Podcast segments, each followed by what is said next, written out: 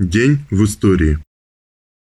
4 февраля 1878 года родился Григорий Иванович Петровский, революционер, советский партийный и государственный деятель. 1881 года родился Клим Ворошилов. 4 февраля 1881 года родился Ворошилов Климент Ефремович. Годы жизни 1881-1969. Маршал Советского Союза 1935. Герой Советского Союза 1956-68.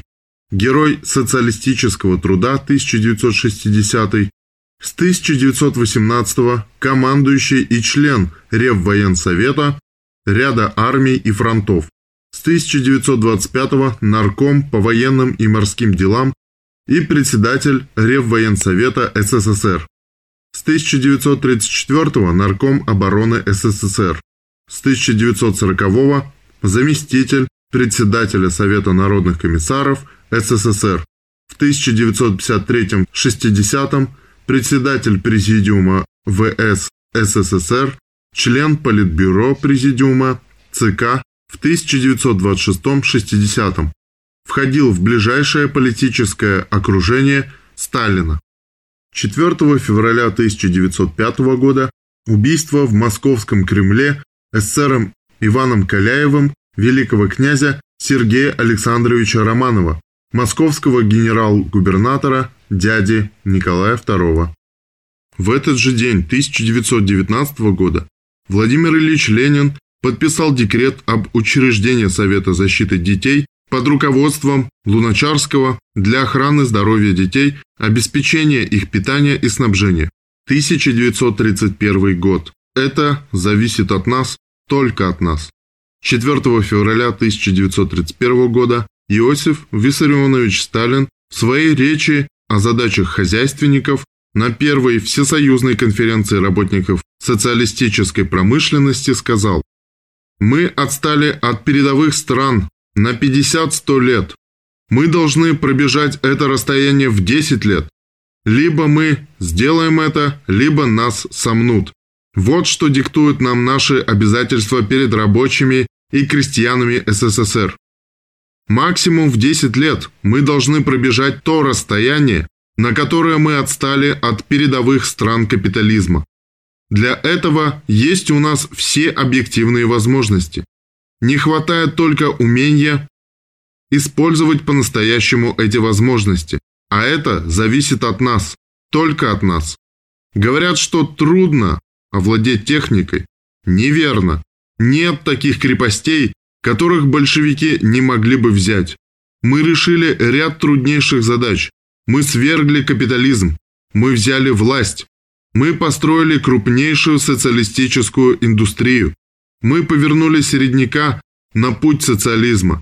Самое важное с точки зрения строительства мы уже сделали. Нам осталось немного. Изучить технику, овладеть наукой. И когда мы сделаем это, у нас пойдут такие темпы, о которых сейчас мы не смеем и мечтать.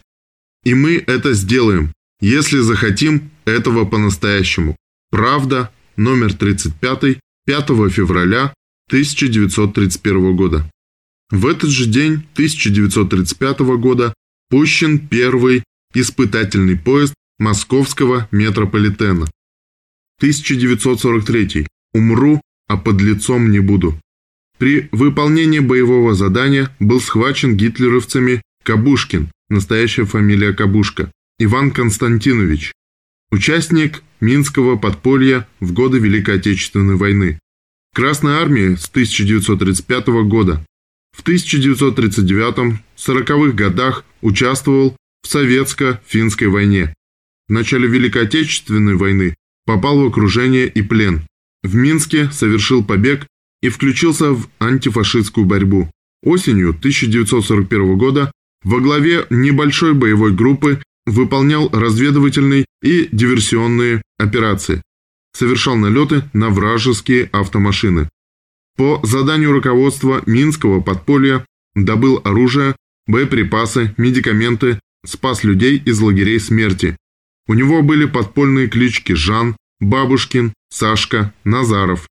С мая 1942 года являлся руководителем оперативной группы Минского подпольного горкома партии по борьбе с вражескими агентами и провокаторами. Участвовал в издании и распространении нелегальной литературы. Погиб в фашистских застенках в 1943 году. В 1965 году Ивану Кабушкину посмертно было присвоено звание Героя Советского Союза. В Институте истории партии при ЦК Коммунистической партии Беларуси сохранилось письмо Бабушкина, датированное апрелем 1943 года. Измученный пытками подпольщик, соблюдая правила конспирации, передавал привет товарищам и обещал, что не станет подлецом. Цитата. «Пусть передаст. Умру, а подлецом не буду. Но в отношении меня затишье. Я полагаю так, что нового они, немцы, не добились. Все попытки не увенчались успехом. И решили, видимо, 1 мая вывесить как подарок для народа. Я решил твердо всю свою жизнь посвятить борьбе с врагами своего прогрессивного человечества. За народ, за родину. Конец цитаты.